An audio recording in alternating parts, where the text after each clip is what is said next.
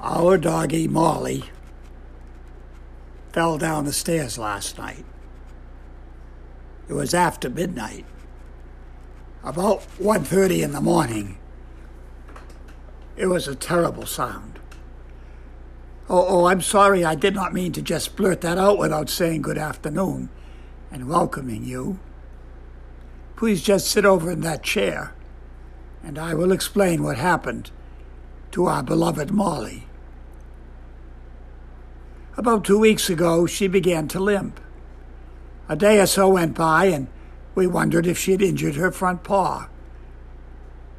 And then we noticed she began to have difficulty standing from a seated position. So we immediately took her to our veterinarian. Some tests were taken at the first visit, they weren't quite conclusive. At the second visit, it was suggested we take her to a clinic in Woburn, Mass. And there she underwent several tests, one of them requiring sedation. We brought Molly home, relieved, for it was conclusive that she did not have cancer. That's a prevalent disease in her breed. So, in all probability, she has a tick borne disease. We will know that on Tuesday when the results of her tests are returned. When we came home from Woburn, Molly was exhausted, and so were Dale and I. Just before going to bed, we always put Molly outside. Last night she looked so exhausted and sleepy we made a mistake. And the reason she fell down the staircase was she was coming up at that time to tell us that she needed to be put out in our backyard. Just before her fall, I'd gotten up for the same reason as Molly was coming up the stairs, and I was washing my hands. It's then I heard that terrible noise. Molly weighs a hundred pounds, and I heard her fall down those stairs. And I tore down them myself. I found her in the kitchen. Thankfully, our poor dog had not injured herself. My heart was so shaken, as was Dale's. We put Molly outside. She relieved herself and lay down in the cool snow. After several minutes, Dale went out and urged her inside. Now, we were very concerned that Molly would try to come upstairs again so Dale and I had quite a debate on how we should best block the staircase. We came up with a resolution and put a stool in front of the bottom step. We went to bed feeling sick for our poor doggie. we love her so much, and she'd been through so many tests that day. One of the things that we remembered when she was about to be released from the hospital was that when she saw us, she charged across the room. The person bringing her to us was amazed and touched. And Molly's tail was wagging like it hadn't wagged for several days. But after all, though, when we went to bed, all three of us, it was amazing we could go to sleep with that miserable awakening of Molly falling down the stairs. Now, from the very beginning, I was praying for Molly, and I know Dale was as well. I asked God to please watch over our dog, for she means so much to us. Then I began to think about how I was praying. It seems in the modern church the great emphasis is upon God, not upon Jesus Christ as well. As a pastor, I recognize that Jesus Christ is God's Son. In seminary, I was taught that Jesus was like a window. You looked at his life, and it was like a glass that showed what God was like beyond. When we want a picture of God, you see, he's like Jesus. So now I began to change how I was praying. I began to pray that Jesus Christ would help my doggie. So my prayer was, Dear Jesus, please help my doggie. We pray so much she does not have cancer. Now, you see, I had a clear picture in my mind of Jesus with his arms around Molly, and Molly was just looking up at him with adoration.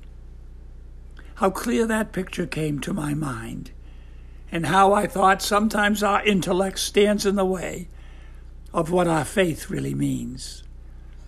We've been told over and over again about the humanity of Jesus and not his divinity. I guess you could sometimes say I'm a heretic because I still think of God and Jesus as two people. When I pray to God, I pray to God. And when I pray to Jesus, I pray to Jesus. And God comes clear. I began to pray to Jesus. Then, truly, I began to see the love of God for my dog Molly. I think we need to more and more picture Jesus and his relationship to each one of us. He is our Savior. He shows us about God the Father. I know we have a long time to go with Molly before she's well, but with the ups and downs that we face with her, I know that Jesus will be there with us and with Molly. The first lesson in this walk for me was to picture Jesus holding my dog in his arms. I think that was the right way to pray. The second thing I learned is it's so easy to forget our own troubles when someone or something that we dearly love is hurt. Life has not been easy for me in recent days after my stay in the hospital. You can tell this morning my voice is not the same it changes. And that is really why I had not visited you and had you walk with me, because my voice was so different. And there are times when it's just fine, but there are times when it isn't. There are times when my back hurts so miserably from the fall that I had when I passed out and was taken to the hospital. I am on oxygen and I have a walker. So here I am dragging around that green tube that goes to my nose, and here I am bent over even more than I usually was. As a young boy, some said that I walked even then as though I had the world on my shoulders. Perhaps I did, for I have taken life very seriously, and I never wanted to disappoint anyone in my life. But thinking of my recent illness, I could feel very sorry for myself. Sometimes I do. And that's not a good thing. For after all, I've been here 88 years. That's pretty amazing. Certainly after having a heart attack at 38. Self pity is so easy to fall into, and certainly that should not be me. So that day of our walk today, the sun is shining. And even though we're sitting in my study and not walking outside, Molly's resting in the kitchen. And I know that I'm not thinking about myself today. I'm thinking about a wonderful, faithful, loyal, loving dog. And I have a God that loves me and you as well. So we're going to keep a close eye on Molly, and I guess I'd like you to pray for her too. Our pets mean so much to us, don't they? So, two lessons on our walk. When you or I are hurting and we have something that is reaching out, that's making life difficult, we must pray to Jesus Christ and let Him take us closer to God. Secondly, sometimes tragedies, the difficulties that cause us to grow closer to God and to forget some of the difficulties in our own lives. and that's good for us. So, my back may ache.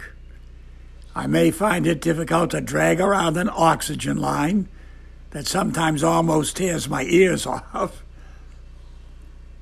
But I need to think about I have my wife Dale my Christian faith. a recovering doggy. Sometimes we need to forget our own ills and think of others. Every time I really begin to feel sorry for myself, I think of the little children that we see on those advertisements for a plea for money for the children at Shriners Hospital or St. Jude. I think then, oh my goodness, Kenneth, how could you possibly complain about your aches and pains when there are little children who are so brave day by day? I see Jesus with them, and he puts his arms around them, just like he has them around Molly. And do you know what? Jesus has his arms around you and me as well. Praise God for his love for all of his children and all of the creatures on earth. And now, may the Lord watch between me and thee while we're absent one from the other. Amen.